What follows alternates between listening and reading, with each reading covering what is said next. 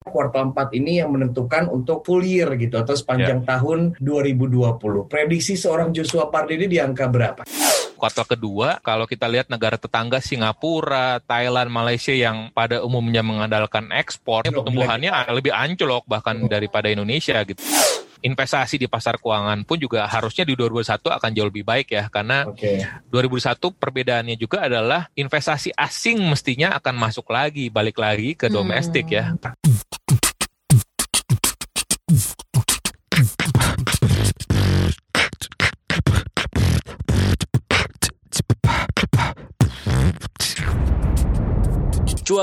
cuan. Halo Sobat Cuan, kita bertemu lagi ya di hari ini bahagia, masih sehat. Nah, gue ditemani satu orang bos gue. Perkenalkan diri boleh Pak Bos? Saya Punce mm -mm. adalah adalah wakil pemimpin redaksi CNBC Indonesia. Nah itu dia sobat cuan ya. Jadi bos saya ini gitu ya ada teman, ya kan Mas Punce? Ya, ini kan teman ya, lo kan, ya, uh, teman gitu yang akan menjadi bintang tamu kita oh, sekaligus okay. juga orang yang akan kita tanya-tanya tentang masa depan. tapi dia bukan peramal, bukan, uh, bukan dukun juga. Uh, tapi seringnya gitu ya Mas Punce tadi sempat cerita sedikit, mm -hmm. uh, prediksinya ini tepat. Betul. Gitu. Emang kalau kita ngobrol sama sama orang ini gitu ya. Kalau uh-huh. kalau kita lihat dari portofolio bukan saham ya, uh-huh. portofolio prediksinya gitu ya, atau uh-huh. estimasinya dari angka-angka makroekonomi uh-huh. ini uh, salah satu ekonom yang prediksinya tuh sama realisasinya tuh beda-beda tipis uh-huh. gitu. Bahkan ada beberapa kali juga uh, temen gue ini tuh prediksinya sampai tepat gitu uh-huh. dengan realisasinya gitu. Jadi kita tepuk tangan dulu dong buat narasumber kita kali ini. Sekalian kita perkenalkan siapakah dia? Dia adalah Joshua Pardede, Halo. VP Ekonom dari Bank Permata. Halo Alin, halo Punce, apa kabar semua? Baik. Kabar baik, Joshua, apa kabar? Gimana? Sehat? Sehat bro, sehat, sehat. Oke. Okay. Kayaknya lagi sumringah banget ya. Mm -hmm. uh, kayaknya kayaknya prediksi-prediksinya yang sebelum-sebelumnya tercapai juga kayaknya mm -hmm. ya. Tapi lebih ke pribadi kayaknya. Oke, okay, langsung aja Joshua Pardede. Uh, pertanyaan pertama pasti kalau kita menjelang-jelang akhir tahun gitu ya, uh, yang ditanyain ke ekonom tuh pasti Mas, Mas, Pak, Pak gitu. Kalau untuk prediksi kuartal 4 ekonomi Indonesia berapa nih gitu sehingga hmm. akhirnya kuartal 4 ini yang menentukan untuk full year gitu atau sepanjang yeah. tahun 2020. Prediksi seorang Joshua Pardede di angka berapa? Uh, memang kalau kita lihat di kuartal keempat ini beberapa kondisi ekonomi sudah mulai ada perbaikan ya dari sisi apa namanya konsumsi belanja masyarakat dan juga dari sisi apa namanya investasi ya. Kemarin juga data dari BPS menunjukkan impor udah mulai naik nih. Artinya hmm. aktivitas uh, apa namanya impor barang modal dan juga bahan baku udah mulai meningkat. Sehingga memang kita melihat bahwa di kuartal keempat ini uh, pertumbuhannya akan semakin lebih baik juga dibandingkan dengan kuartal 2 dan kuartal 3 ya. Karena kalau kita lihat kuartal 2 kita sudah uh, apa namanya menyentuh level yang terendahnya, di kuartal ketiga juga cenderung lebih membaik dan kuartal keempat ini juga lebih baik dibandingkan kuartal ketiga. Tapi mungkin kalau kita perkirakan masih dalam teritori negatif ya. Artinya pertumbuhan kita masih dalam masih negatif dalam kisaran negatif 2 hingga negatif satu persen untuk di kuartal keempat sehingga untuk uh, seluruh tahun uh, sepanjang tahun 2020 ini kita uh, diperkirakan akan mengalami pertumbuhan negatif ya uh, hmm. sekitar 1,7 hingga 2 persenan gitu ya di di full year tahun ini. Oke, lebih uh, pesimistis dibandingkan dengan pemerintah kenapa, uh, Jos? Karena kan kalau kita yeah. lihat terakhir Bu Sri Mulyani bilang di 1,7 sampai positifnya tuh uh, atau lebih baiknya di negatif 0,6 persen gitu. Nah, kenapa lo justru lebih rendah nih 1,7 hmm. ke 2 persen? Ya memang ada banyak faktor ya risiko yang tadi bisa membatasi optimisme dari pemerintah sendiri ya khususnya dari sisi pertumbuhan ekonomi. Karena kalau kita lihat uh, dari sisi daya beli masyarakat ya ini kan masyarakat yang menengah ke bawah ini terkena dampak paling signifikan ya. Sementara itu dari sisi yang menengah ke atas ini cenderung nahan belanja ya. Sekarang belanjanya orang uh, sepeda, tanaman hias ya itu belanjanya yang ke hobi ya. Tanaman hias. Karena nggak bisa. Iya betul.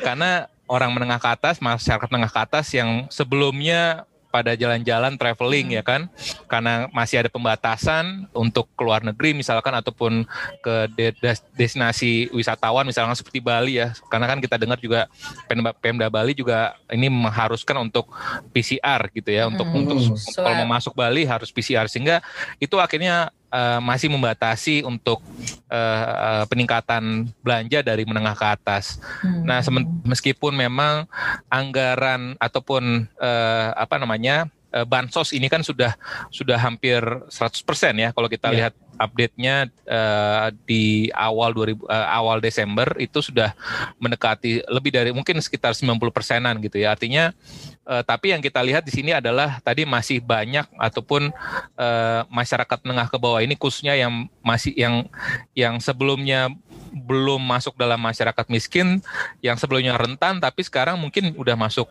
kepada masyarakat penghasilan rendah gitu. Sehingga itu yang kita lihat dampak. Dan itu belum mendapatkan uh, belum apa namanya belum menjadi penerima untuk adanya uh, bansos tersebut ya sehingga makanya ini yang kita katakan bahwa daya beli ini masih uh, melemah untuk yang menengah ke bawah sedang sedangkan yang yang menengah ke atas ini Nahan ketahan gitu belanjanya ya. gitu ya dan hmm. itu terlihat juga dari sisi uh, simpanan ya uh, apa namanya sekarang orang lebih cenderung menabung hmm. karena tadi nggak bisa di uh, dikeluarkan uangnya untuk uh, traveling, jalan-jalan, hmm. makan di restoran, nge-mall, ngopi di uh, coffee shop ya. Sekarang uh, orang lebih prefer untuk saving their money gitu ya, simpan hmm. uangnya.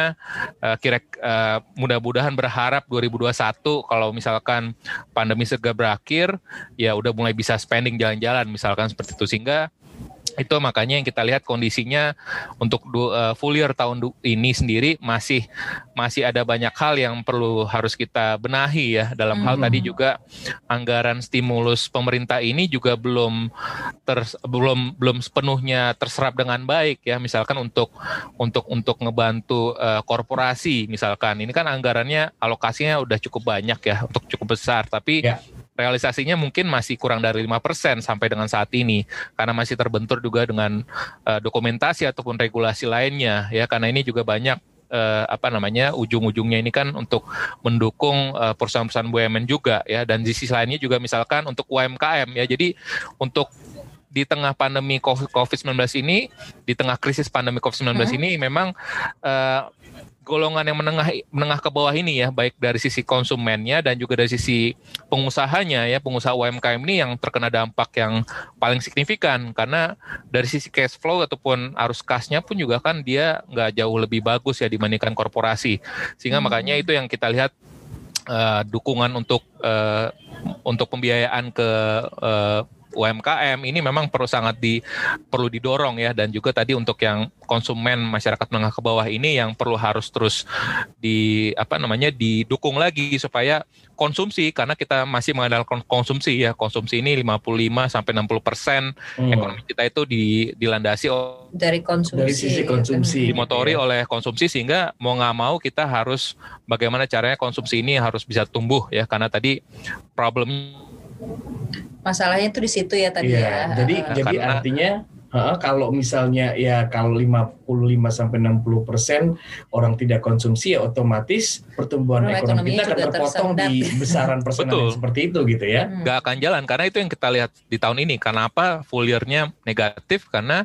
konsumsi rumah tangganya juga kita perkirakan juga negatif 3 hingga negatif 2 persen gitu ya. Hmm. Karena tadi yang menengah ke atas ini yang kontribusinya itu 80 persen lebih dari total konsumsi nasional ini yang nggak belanja gitu ya. Yeah. Sedangkan yang 40 persen terbawah itu yang kurang dari 20 persen kontribusinya ya daya belinya juga melemah gitu. Jadi hmm. ini yang menjadi problem ya karena ujung-ujungnya hmm. saya pikir karena permasalahan kita yang yang dihadapi oleh Indonesia dan juga negara-negara lain di dunia adalah si pandemi ini. Jadi makanya eh, negara-negara yang berhasil uh, menyelesaikan masalah pandemi lebih cepat ya misalkan kita ambil contoh Vietnam dan juga Tiongkok ini sudah hmm. terbukti hmm. bahwa di kuartal kedua uh, kedua negara tersebut keluar dari dari uh, ancaman resesi ya bahkan okay.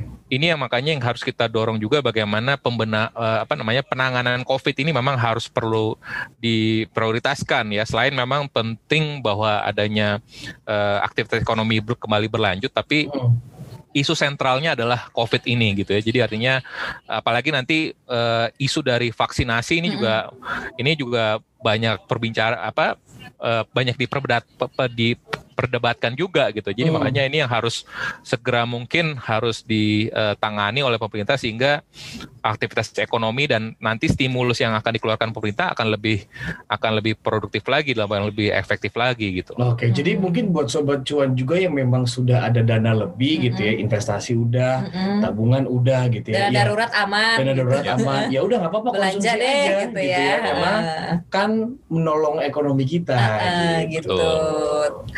Berarti ini ya pemerintah juga harus make sure bahwa uh, it's safe for us untuk spending mm -hmm. ya nggak sih dan itu kata kuncinya adalah vaksin itu tadi gitu yeah, ya mungkin yeah. karena kan ini uh, inti permasalahannya adalah si COVID-19 ini tapi gitu. dengan adanya vaksin dan bahwa uh, pemerintah akhirnya menggratiskan ini, apakah gitu ya, uh, hmm. Mas Joshua, ini akan menjadi sebuah optimisme juga untuk di tahun 2021 gitu? Hmm.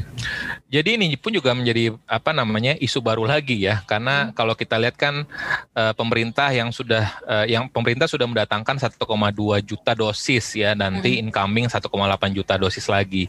Artinya ini sudah 3 juta ya uh, yang akan dalam waktu dekat ini gitu ya. Nah, sedangkan kalau kalau kita lihat hitung-hitungannya itu kan kita berharap bahwa uh, vaksin ini bisa meningkatkan tadi imunitas ya herd hmm. immunity ini terjadi artinya bukan hanya terjadi oleh uh, apa namanya kenaikan kekebalan tubuh ini bukan hanya dialami oleh segelintir orang saja tapi juga bisa menyeluruh dan hitung-hitungannya itu at least semestinya sekitar 60-70% dari populasi. Mm -hmm. Nah, ini populasinya ini kurang lebih uh, adalah yang tadi ber, uh, dengan umur 18 hingga 59 tahun ya. Artinya kalau kita lihat itu kurang lebih sekitar 100 juta ya. 100 juta bayangkan saja 100 Vaksin. juta orang di eh, dengan dosis dua kali berarti kan uh harus ada 200 juta dosis yang harus di disebar oleh ataupun diproduksi dan nanti didistribusikan oleh pemerintah sehingga itu pun juga uh, sehingga ya, ya betul. Jadi uh, long way to go lah saya pikir ya hmm. karena uh, untuk recovery-nya ini sekalipun memang ada optimisme ya tapi jangan sampai juga tadi vaksin memang ada ini salah satu uh, obat ya tapi hmm. bukan segalanya juga ya tetap protokol 3M dan 3T hmm. ini memang tetap harus dijalankan juga gitu sehingga hmm uh, karena kita mungkin masih akan menghadapi uh, beberapa tahun ke depan ya makanya pemerintah di sisi lainnya juga dari sisi apa namanya uh, dalam negerinya juga sudah menyiapkan vaksin merah putih ini kan supaya hmm. dalam rangka tadi membackup ya kalau misalkan seandainya uh, uh, pesanan vaksin dari luar negeri ini belum bisa mencakup semua ataupun bisa menjangkau seluruh uh, penerima vaksin yang harus diprioritaskan ya okay. mau nggak mau kita harus mengandalkan juga dari sisi dalam negeri gitu sehingga itu makanya proses dari vaksinasi ini menjadi salah satu hal yang harus difokuskan juga ya di awal tahun 2021 sehingga uh, apa namanya proses pemulihan ini akan uh, bisa lebih uh, baik lagi seperti itu. Oke, hmm. dengan banyak sekali tantangan oh, gitu ya. ya untuk untuk vaksinasi ini uh, lo melihat untuk 2021 proyeksinya seperti apa, Bro? Karena kalau kita lihat dari Bank Indonesia ini proyeksinya 4,8 sampai 5,8, pemerintah 4 4,5 sampai 5,5 apakah lo lagi-lagi lebih di bawah rendah, itu gitu ya, dibandingkan dengan proyeksi dari BI dan pemerintah sepertinya begitu ya karena okay. uh, eh, apa namanya karena tadi ya proses vaksinasi ini juga butuh waktu uh, apa namanya uh, sekalipun tadi sudah mendapatkan approval ataupun persetujuan dari BPOM uh, ini kan baru 3 juta dosis ya artinya sekali yeah. lagi memang ini diprioritaskan tadi untuk tenaga medis dan juga uh, apa namanya para penerima yang yang memang menjadi prioritas ya sudah ditunjuk oleh pemerintah. Tapi yang kondisinya sekali lagi adalah dari sisi menengah ke atas ini gitu ya karena mereka lebih paham atau apa namanya informasinya juga lebih lebih aware gitu ya perkembangan dari vaksin ini seperti apa dan juga nantinya uh, kondisinya apakah herd immunity ini akan seberapa cepat mulai terjadi itu mereka lebih tahu ya. Sehingga makanya selama herd immunity ini belum ataupun kekebalan tubuh dari manusia ini belum belum cukup meningkat ya. Saya pikir tadi konsumsinya ini masih akan tetap terbatas gitu ya. Sehingga uh, konsumsi yang kita harapkan bisa pulih lebih cepat mungkin itu bisa terbatas di situ. Dan di samping itu juga dari faktor yang kedua adalah uh, untuk anggaran pelindungan sosial hmm. bansos dan lain sebagainya ini kan diturun apa cenderung turun ya dibandingkan 2020 sehingga khawatirnya ini yang menengah ke bawah ini juga masih mengalami tadi uh, apa namanya daya beli daya belinya belum akan pulih juga gitu. Jadi itu makanya dua faktor yang uh, agak membatasi untuk pemulihan. Saya tetap melihat bahwa pemulihan tetap akan ada gitu, tapi hmm. uh, kondisinya tadi ada beberapa risiko yang akhirnya membatasi untuk pemulihan lebih cepat. Dan dari sisi mungkin itu salah satu faktor uh, konsumsi yang kedua juga hmm. investasi. Ya tadi saya katakan mungkin uh, dari sisi uh, perbaikan uh, sektor usaha ini juga mungkin bervariasi ya. Saat ini kan yang lagi booming boomingnya itu kan adalah informasi komunikasi ya kan hmm. dengan dengan aktivitas digital virtual meeting seperti sekarang ini ya tentunya uh, apa namanya sektor itu yang jauh demandnya ataupun permintaannya jauh lebih bagus ya. Yang kedua juga sektor farmasi ataupun alat kesehatan ya. Hmm. ini kan juga sektor yang memang eh, apa namanya permintaannya sangat melonjak signifikan gitu ya di tengah pandemi ini gitu. Jadi dan di sisi lainnya tadi ada sektor-sektor yang masih belum pulih juga ya. Misalkan eh, sektor pariwisata itu kan juga hmm. sangat sangat terpengaruh tadi bagaimana eh, apa namanya herd, herd immunity itu ya. Apakah bila apabila sudah terjadi apabila belum terjadi ya mungkin orang masih masih was-was ya masih untuk takut traveling gitu ya. betul hmm. makanya jadinya dan UMKM tadi ya ini pulihnya pun juga mungkin uh, tadi bisa bervariasi artinya ada beberapa sektor yang pulihnya cepat tapi ada juga beberapa sektor yang agak lagging ataupun lebih lambat ya pemulihannya sehingga itulah makanya dari sisi investasi pun juga kita masih melihat ada risiko di sana sehingga hmm. makanya untuk tahun 2021 kita ngelihatnya sih pertumbuhannya di kisaran 3 hingga 4 persen gitu ya. Hmm. Okay. Uh, memang cenderung hingga 4 persen. Betul. Jadi makanya uh, dan mungkin uh, kondisinya ekspor ya mungkin yang cenderung bisa lebih baik ya ataupun hmm. pulihnya bisa lebih cepat karena karena kan ekspor ini kan akan sangat dipengaruhi juga oleh harga komoditas ya. Hmm. Yeah. Harga komoditas dan juga permintaan dari globalnya. Karena tadi uh, apa namanya herd immunity kalau kita mengasumsikan herd immunity ini akan lebih cepat terjadi di negara-negara maju, artinya kan permintaannya dia terhadap komoditas juga bisa lebih cepat pulih gitu ya. Betul. Jadi makanya uh, apa namanya konsekuensinya adalah tadi ekspor kita yang bisa lebih cepat pulih ketimbang apalagi kalau kita lihat mitra dagang terbesar kita Betul. gitu ya China, Betul. China gitu ya, ya mereka sudah ya. normal hidupnya ya. udah normal gitu jadi harusnya Betul. bisa di push banget tuh ekspor kita tapi ya. masalah kitanya siap atau enggak gitu kan oh, gitu. karena kan kalau misalnya kondisi kesehatan krisis kesehatannya masih ada ya sih ya, itu juga kan akan berdampak yang... juga gitu Betul. kan mm -hmm. Jadi kan kuncinya itu adalah di herd immunity itu tercipta gitu ya sehingga kita harus uh, me, apa mendongkrak lagi konsumsi masyarakat gitu ya. Tapi kalau misalnya Mas uh, Joshua lihat gitu kan um, pemerintah stimulus udah banyak hmm. gitu kan dilakukan gitu dan juga ada program pemulihan ekonomi nasional gitu. Yeah. Uh, uh, ini dampaknya akan cukup ini gak sih signifikan gak ya untuk pertumbuhan ekonomi kita walaupun tadi kan uh, Mas Joshua bilang di tiga atau empat persen gitu ya. Hmm. Ya memang yang tadi saya saya uh, katakan sebelumnya bahwa uh, untuk 2020 ini kebijakan ataupun pemulihan ekonomi nasional itu, stimulus itu, ini uh, sifatnya adalah membatasi supaya tidak terpuruk lebih dalam. Artinya bukan berarti kondisinya kita mengharapkan pertumbuhan kita positif ya untuk 2020, oh. case 2020. Sementara itu 2021 sendiri, ya ini tadi uh, dikatakan bahwa kondisinya ini akan sangat pengaruh juga oleh tadi seberapa cepat kita bisa mencapai herd immunity tersebut gitu ya. Hmm. Karena kalau herd immunity tersebut belum bisa tercapai, saya pikir agak agak cukup sulit ya untuk bisa apa namanya mendorong uh, konsumsi masyarakat ya tadi orang yang karena kalau kita lihat saat ini konsumsi masyarakat itu kan trennya ya dua tiga tahun terakhir ini ya tadi traveling itu makan hmm. makan di restoran belanja di mall uh, nginap di hotel lalu traveling ya ke apa namanya melancong ke berbagai destinasi pariwisata itu yang ketahan di situ. Artinya hmm. orang saat ini mungkin agak apa namanya untuk kebutuhan beli uh, otomotif mungkin agak berkurang juga karena kan semua rata-rata udah pada kerja di rumah saat ini ya. Hmm. Mobilitas juga tidak terlampau tinggi. Lalu juga uh, untuk properti juga saat ini juga mungkin orang masih belum mikirin properti ya karena kan itu udah investasi yang besar ya kan dan hmm. tadi kan uh, kepikirannya untuk bagaimana mengamankan supaya uh, beberapa bulan ke depan ini bisa bisa apa namanya ada dana siaga gitu ya. Jadi artinya konsumsinya ini masih akan ketahan kalau tadi itu uh, belanja yang untuk yang uh, travelingnya ini ya karena itu meskipun porsinya relatif lebih kecil tapi ya tadi dampaknya ini uh, pertumbuhannya ini masih masih terkontraksi ataupun masih negatif ya di kuartal kedua dan ketiga gitu ya. Hmm. Jadi makanya uh, kalau orang udah apa namanya lebih yakin untuk uh, berkegiatan spending. di luar rumah, spending, ya ini saya pikir uh, barulah uh, konsumsi ataupun dampaknya dari dari uh, stimulus pemerintah ini akan jauh lebih uh, kelihatan ya ketimbang saat okay. ini ya tadi karena nggak bisa spending juga uh, ya tadi stimulusnya dari sisi pemerintah pun juga nggak akan cukup uh, efektif seperti itu. Hmm.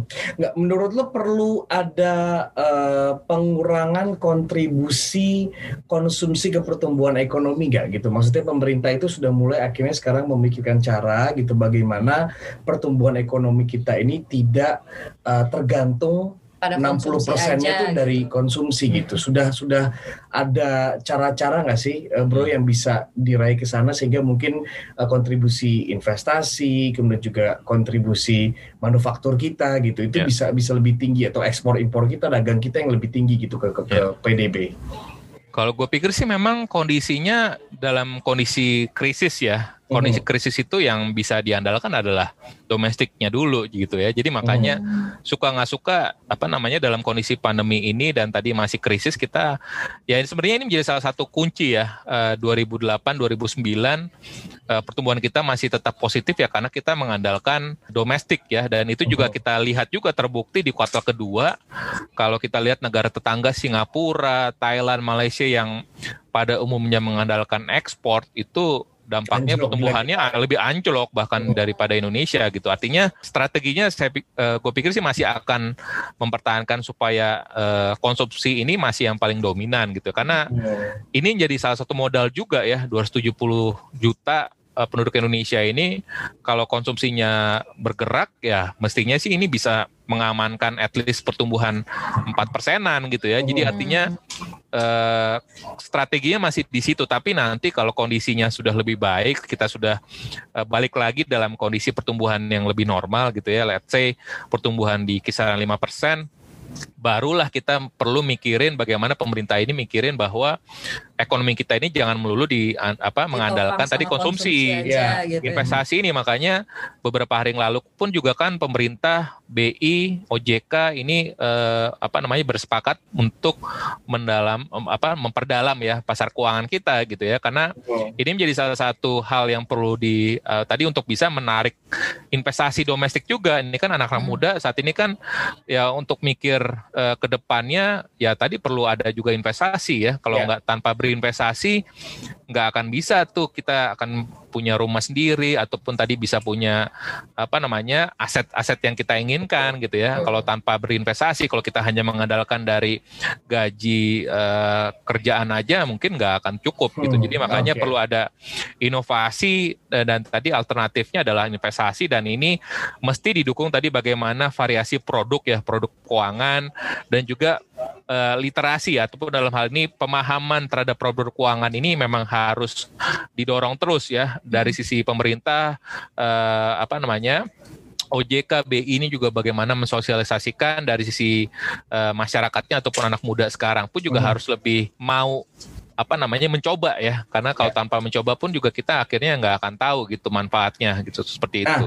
Mumpung ngomongin investasi ini, hmm. kalau misalnya sobat cuan nanya ke Joshua gitu, ya. Eh, bro di 2021 yang paling cuan apa nih bro Investasi investasinya apa sih? gitu. Dari proyeksi lo apa bro? Ya, kalau kita lihat di 2020 ini kan ada terjadi kenaikan harga emas ya. Harga hmm. emas naik, lalu kita lihat juga ada beberapa saham yang basisnya teknologi ini juga naik cukup pesat gitu ya. Uh, yang agak turun di tahun ini itu adalah tadi saham-saham misalkan industri ataupun misalkan uh, obligasi ini kan trennya agak turun ya. ya. Jadi makanya ya kita ngeliatin aja trennya yang lagi yang akan berkembang itu apa. Tadi kan kata kuncinya adalah masih uh, apa namanya sektor kesehatan ya kan obat-obatan. Hmm. Lalu misalkan okay. itu terkait dengan saham ya misalkan seperti itu. Uh, misalkan juga terkait juga dengan saham-saham teknologi ataupun tadi digital ya. Misalkan kita dekatkan dengan uh, informasi komunikasi yaitu yeah. saya ya. pikir gue pikir sih itu masih yang akan menjadi uh, apa namanya yang bisa mendorong ya. Karena tadi kan gue bilang di awal bahwa ada yang pertumbuhannya uh, positif, ada yang tadi recovery-nya masih positif ataupun demand-nya masih tinggi, tapi ada juga yang tadi uh, pulihnya lambat gitu ya. Jadi artinya kok eh, kinerjanya pun juga belum terlalu uh, positif ya. Artinya hmm. uh, makanya uh, gue pikir sih tadi masih saham selektif saham ya karena kan saat ini saham udah IHSG ini udah hampir menembus 6100 ya. Yeah. Uh, apa namanya? dari yang sebelumnya bulan Maret April kita cukup terpuruk tapi sekarang lambat laun udah membaik juga gitu artinya ya tadi asal kita sabar ya asal kita sabar dan juga yakin bahwa sabar ya apa namanya uh, kondisinya uh, apa didukung juga oleh pemerintah dan juga uh, regulator lainnya ya kita harapkan sih uh, tadi investasi di pasar keuangan pun juga harusnya di 2021 akan jauh lebih baik ya karena okay.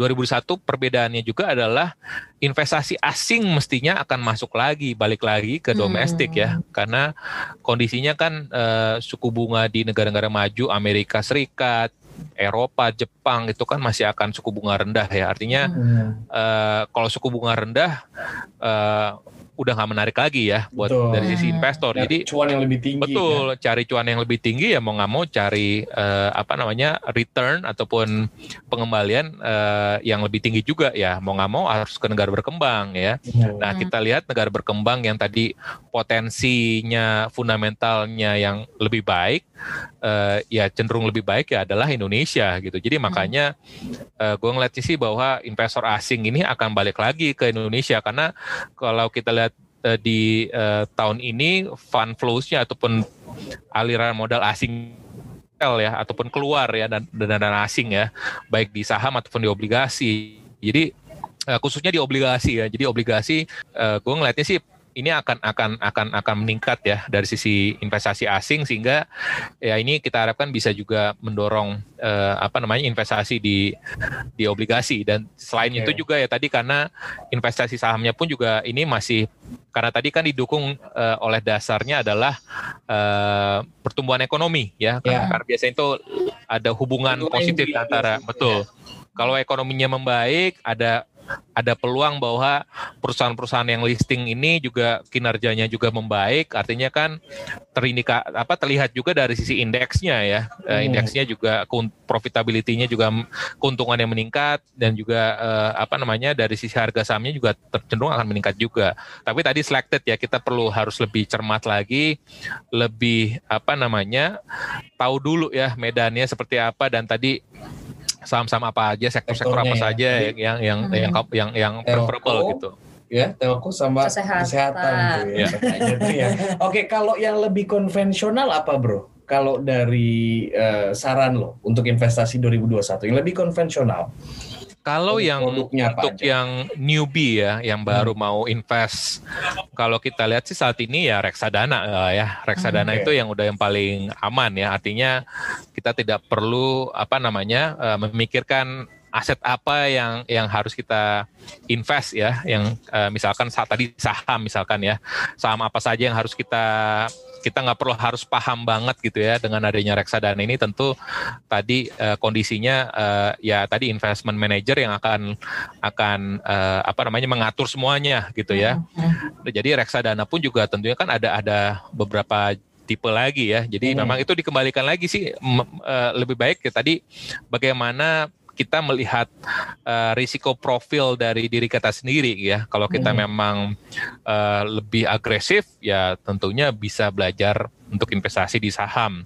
Hmm. Tapi misalkan kita agak uh, apa namanya tengah-tengah lah ya konservatif tapi nggak juga agresif ya mungkin obligasi ya obligasi retail ini kan uh, masih pasti ada apa namanya dijadwalkan untuk di diterbitkan juga oleh pemerintah yeah. di tahun depan ya karena hmm. untuk pembiayaan dan juga pembiayaan APBN kan masih cukup besar.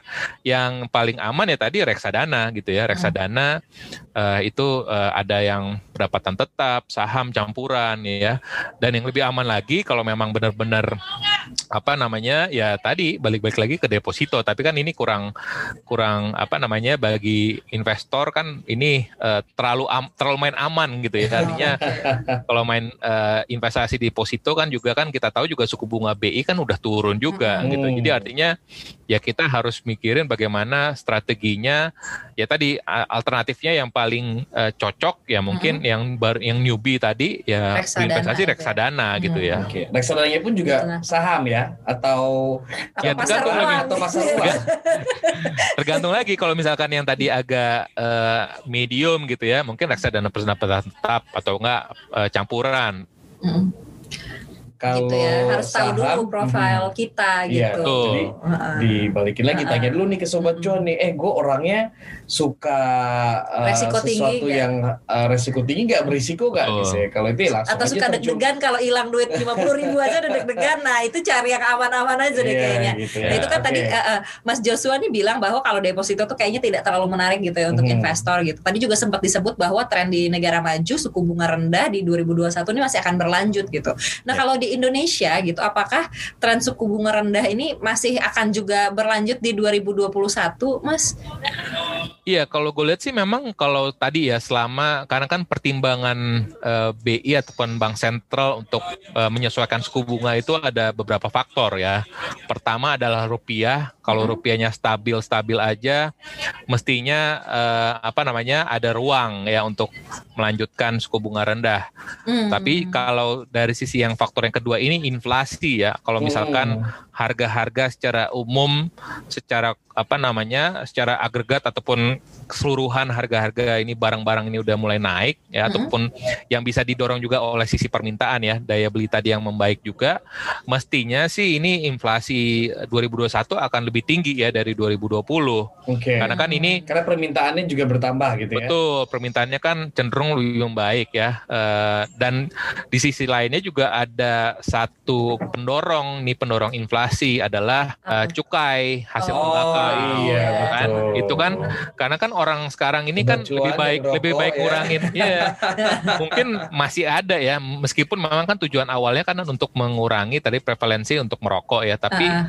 untuk beberapa kalangan golongan mungkin ada yang mengatakan lebih baik uh, lebih makan. baik nggak makan daripada nggak merokok gitu ya jadi uh, tapi ya tadi itu makanya dampak dari inflasinya agak meningkat ya. Jadi makanya rupiahnya stabil tapi inflasinya agak meningkat. Tentunya ini agak uh, apa namanya uh, sepertinya suku bunga masih akan tetap rendah ya artinya hmm, okay. tapi belum akan naik juga gitu ya jadi hmm. mungkin baru akan naik uh, di 2022 gitu ya untuk hmm. untuk supaya tadi untuk bisa memastikan tadi cost of borrowing ataupun uh, apa namanya uh, ya kalau kalau suku bunga rendah ini kan tentunya akan akan sangat bermanfaat ya buat pelaku usaha ya untuk yang cari modal oh, ya kan ya, betul yang untuk UMKM kredit, gitu ya. betul ya. untuk narik hmm. kredit lah yang baru ya misalkan misalkan dia udah kemarin sempat terhenti, sekarang mau mulai bangkit lagi, ya kan? Ataupun nanti ganti usaha misalkan ya sebelumnya dia jualan apa, sekarang mau jualan apa,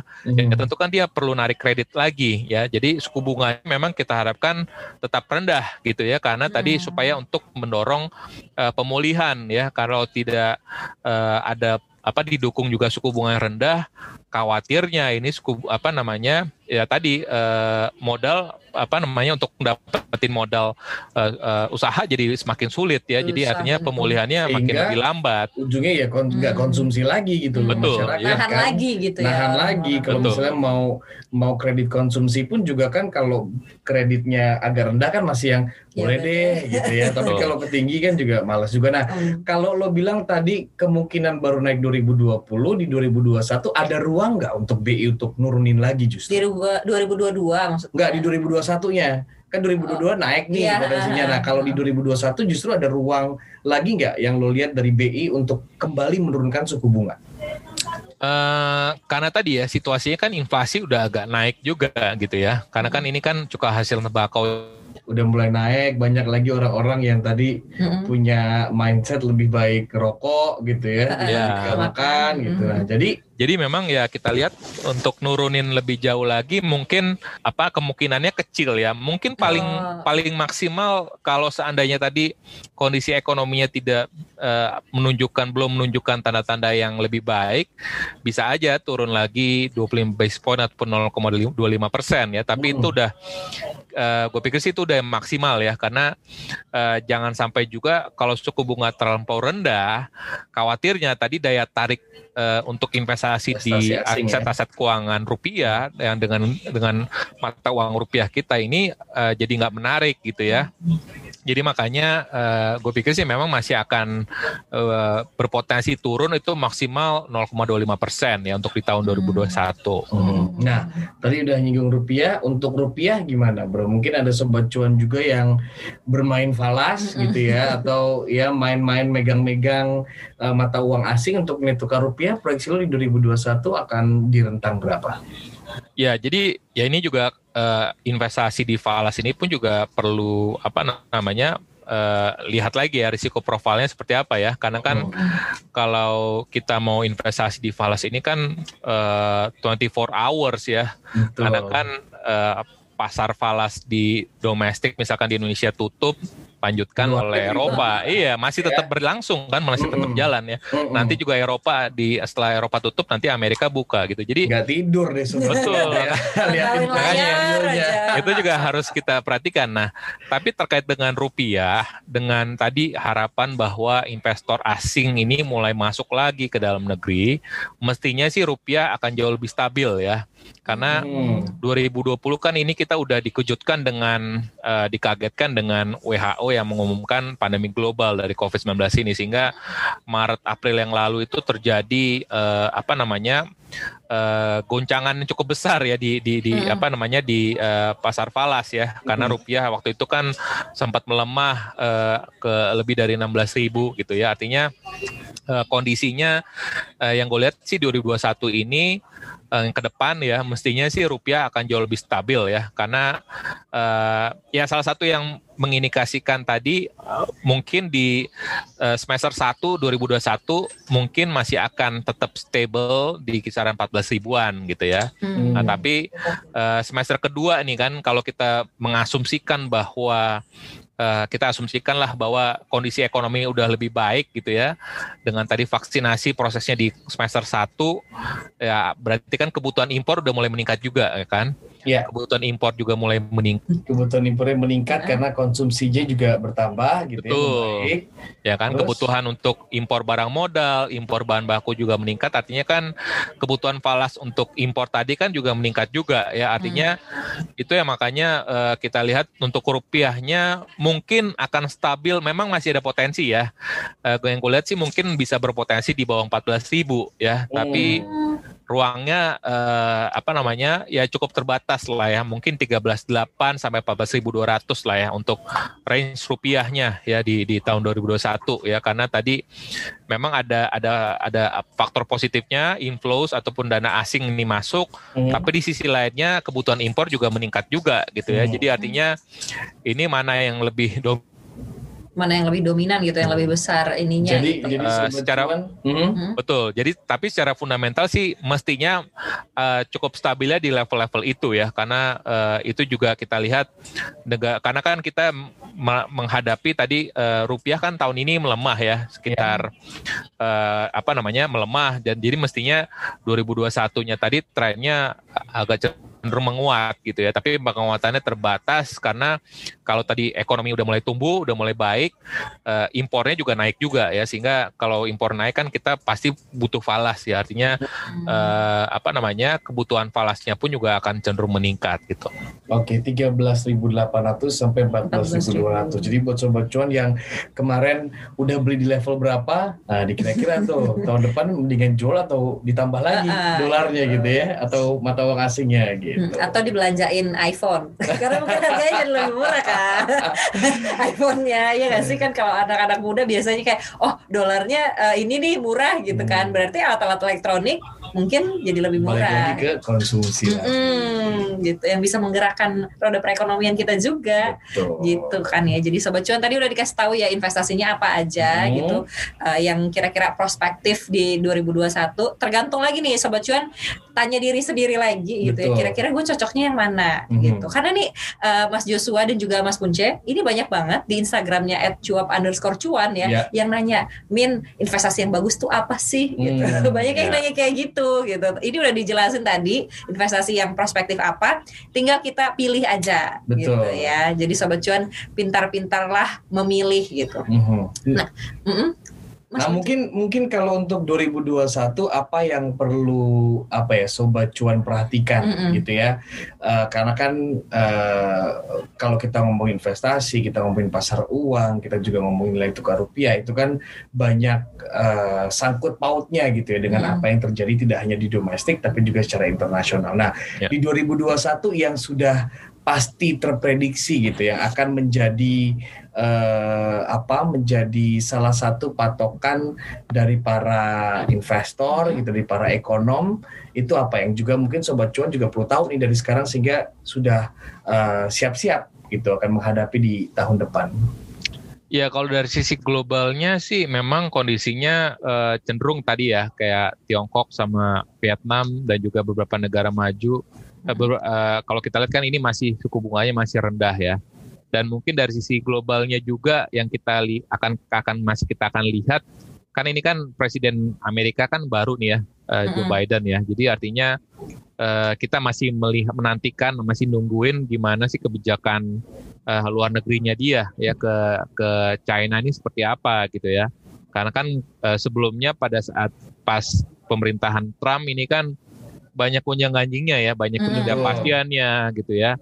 Tapi ada juga mengatakan bahwa dari sisi kebijakan luar negeri mungkin masih akan tetap ada perang dagang ya antara hmm. China dengan Amerika Serikat sehingga itu masih akan di uh, akan terus dinantikan gitu ya. Yang berikutnya juga mungkin adalah terkait juga dengan uh, apa namanya Brexit nih ya. Brexit nih kan juga masih oh iya nih, masih. masih masih terus berkembang ya. Uh, apa namanya?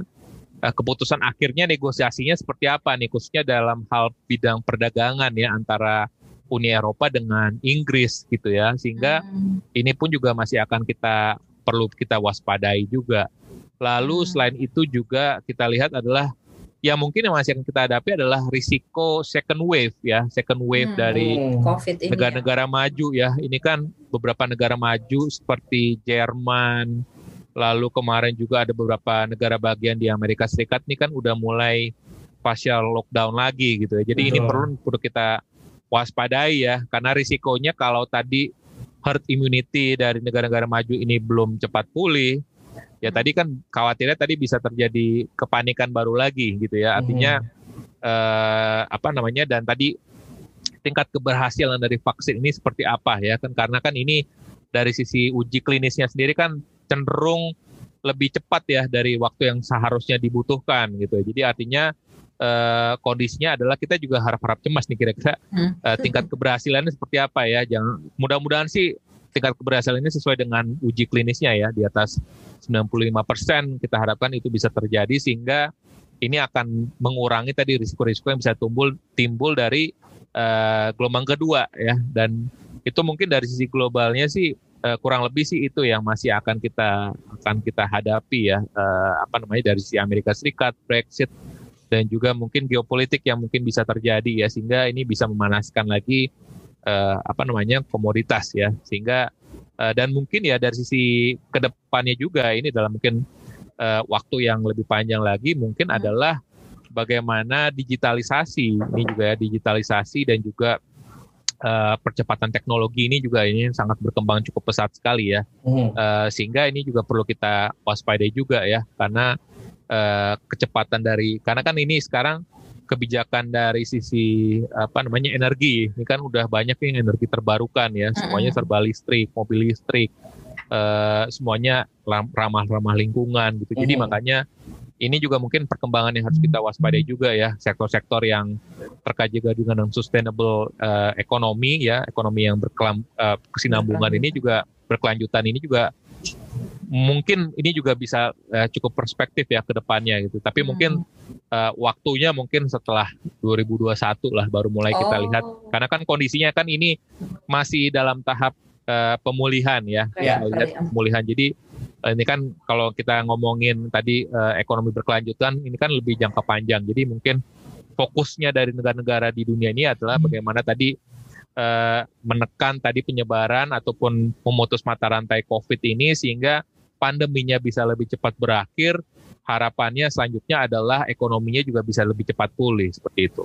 Hmm, Oke. Okay. Gitu Sobat Cuan ya. Tadi itu gambaran besarnya di 2021 gimana bahkan sampai ke nextnya ya. Betul. Uh, uh, jadi bisa inilah Sobat Cuan dari sekarang atur-atur strategi. Mungkin kalau yang investasi saham sih ya kayaknya ya. hmm, ya. Gampang hmm. tuh ngeliat sektornya oke okay, yeah. ini nih gitu uh -huh. di 2021 gitu. Bisa diambil dari sekarang. Kalau misalnya belum ini belum, belum. terbang sahamnya. Saya kira terbang sekarang ya. Siapa tahu ada yang masih masih ketinggalan. Iya. Pinter-pinter gitu. lah cari-cari celah-celahnya gitu karena kadang kalau kita jangan ngelihat saham tuh cuma oh udah naik berapa persen ya? Mm. gitu loh. Tapi kadang kan ada turunnya dikit turunnya dikit mm -mm. terus kapan naiknya lagi? Nah di situ tuh peluang-peluangnya biasanya tuh. Untuk dapat cuannya. Betul. dan juga jangka panjangnya dilihat sektornya gitu ya. Tadi iya. udah disebutin juga sama Mas Joshua nih apa-apa aja sih gitu. Eh tadi sempat ada dibilang sih komoditas juga akan uh, ini ya. uh, mm. apa sih gitu? Boleh disebut nggak sih?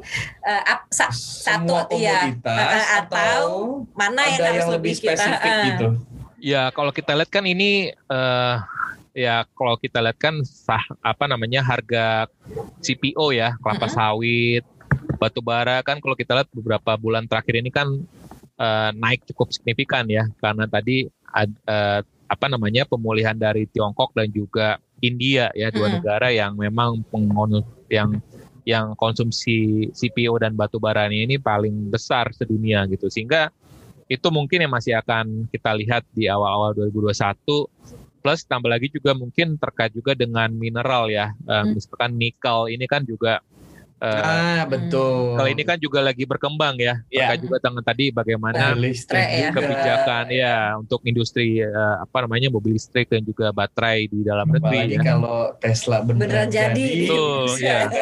udah sampai presiden langsung loh ya gitu loh yang nelfon yeah. Elon Musk gitu biar ayo invest di kita gitu. Itu nikel yeah. pasti langsung roket tuh harganya tuh ya.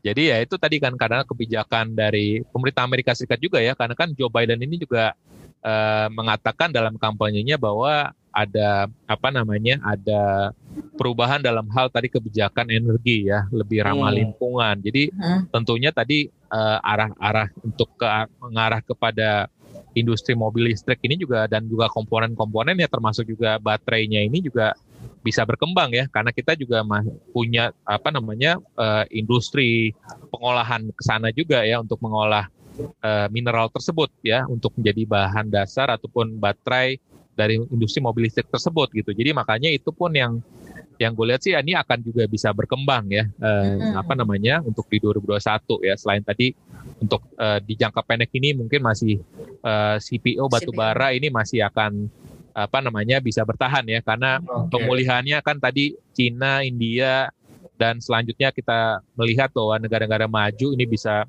pulih juga ya mestinya komoditi karena kan kemarin bulan Maret April Mei itu udah menjadi bottom levelnya ya udah hmm. minyak kemarin udah turun signifikan lalu CPO batubara juga sama gitu jadi makanya ini yang uh, kita lihat bahwa komoditi komoditas ya ini uh, apa namanya uh, salah satu uh, uh, sektor yang masih masih bisa cukup, tumbuh cukup positif ya di awal 2021 seperti itu. Oke. Okay. Hmm, Jadi mulai dicari tuh sobat cuan ya perusahaan-perusahaan gitu ya. Apa kode emitennya apa? Yang source nikelnya banyak gitu ya, yang hmm. CPO-nya juga masih banyak, kemudian yang batu baranya juga masih oke. Okay.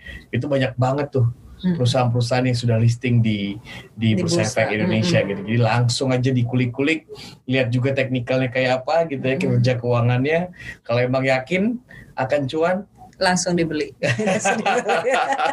gitu sobat cuan. Mungkin juga harus dibedakan ya. Kita mungkin uh-uh. harus bisa membagi ya mana yang untuk investasi trading dan apa trading dan juga untuk investasi mm yang panjang ya. Mm Jadi ya tadi kita harus belajar dua dua apa namanya dua hal ya dari sisi fundamental perusahaannya dan juga dari sisi teknik teknikalnya. Yeah. Jadi kombinasi uh, berinvestasi dalam strategi kedua tersebut ya ini akan jauh lebih uh, apa namanya produktif ya efektif ya untuk bisa hmm. memaksimalkan cuan tadi itu gitu. Okay. Kalau untuk jangka pendek kita mengandalkan tadi informasi teknikalnya ya data-data hmm. teknikalnya. Untuk yang jangka panjang kita bagaimana melototin tadi kinerja keuangannya, performance dari perusahaan tersebut itu juga okay. ya jadinya ilmu kita makin lengkap juga ya. Uh, ilmu makin lengkap, kita makin banyak tahu uh, dan juga tadi makin cuan ya. juga gitu. nah, Jadi intinya kita harus belajar lebih banyak lagi gitu. Kalau sobat cuan nanya, kalau portofolionya Mas Joshua sendiri itu berapa persen dari yang uh, untuk di trading, biasanya berapa hmm. persen yang untuk investasi? Saya karena fundamentalis ya, kan okay. gue ini kan fundamentalis ya ekonomi itu kan fundamentalis jadi uh, jadi investasi ilmu, ya kebanyakan ya, ya investasi berapa persen panjang mungkin sekitar 70-80 persen ya, okay. 20-30 persen itu untuk trading ya, karena hmm. ya tadi uh, jajan-jajan aja gitu ya betul. ya trading. karena kan uh, apa namanya konsekuensinya kalau kita harus trading itu kan kita harus melototin lebih oh. lebih apa namanya lebih sering uh, lebih day to day serius gitu, lebih ya. serius lagi gitu mm -hmm. ya jadi sedangkan kalau misalkan kita punya aktivitas lain yang bisa apa namanya uh, aktivitas lain selain trading ya mestinya ya tadi kita harus bagilah yang apa namanya perlu. Uh, tadi balik-balik lagi sih dibalikin lagi ke uh, ke calon investornya masing-masing hmm. ya ke investornya ke diri kita masing-masing apakah kita orangnya yang agresif atau yang biasa-biasa aja nggak terlalu hmm. ngoyo ya itu semuanya di, atau, dibalikan atau yang, ke yang suka jajan orangnya gitu ya, ya. kalau suka jajan ya mesti harus trading gitu kan ya, oke okay. tapi kalau dia mau mikirin jangka panjang ya bagaimana investasi caranya ya, investasi dengan ya portfolio yang benar-benar fundamentalnya kuat. Hmm. Oke. Okay, Ini mungkin bisa jadi pelajaran buat sobat cuan yang mungkin gitu baru masuk ke apa investasi saham di hmm. tahun ini gitu ya, hmm. pas lagi diskon-diskon kemarin gitu. Hmm. Harus dibedakan investasi sama yang trading, buat trading ya. gitu sobat cuan. Ini udah banyak banget yang kita dapatkan informasinya dari Mas Joshua uh, Pardede, Senior Vice President Ekonomis dari Permata Bank. Oke, okay. hmm. tadi gue di depan salah tuh berarti Senior VP Ekonomis Bapak. Uh, gitu. Terima kasih banyak Mas Joshua. Thank, Thank you Alin. Thank you Punce. Thank you. Uh, uh, semoga sehat-sehat selalu ya. Salam, salam sehat juga ya. Salam cuan. Oke, okay, salam cuan. Bye jumpa. Bye. Thank you. Bye bye.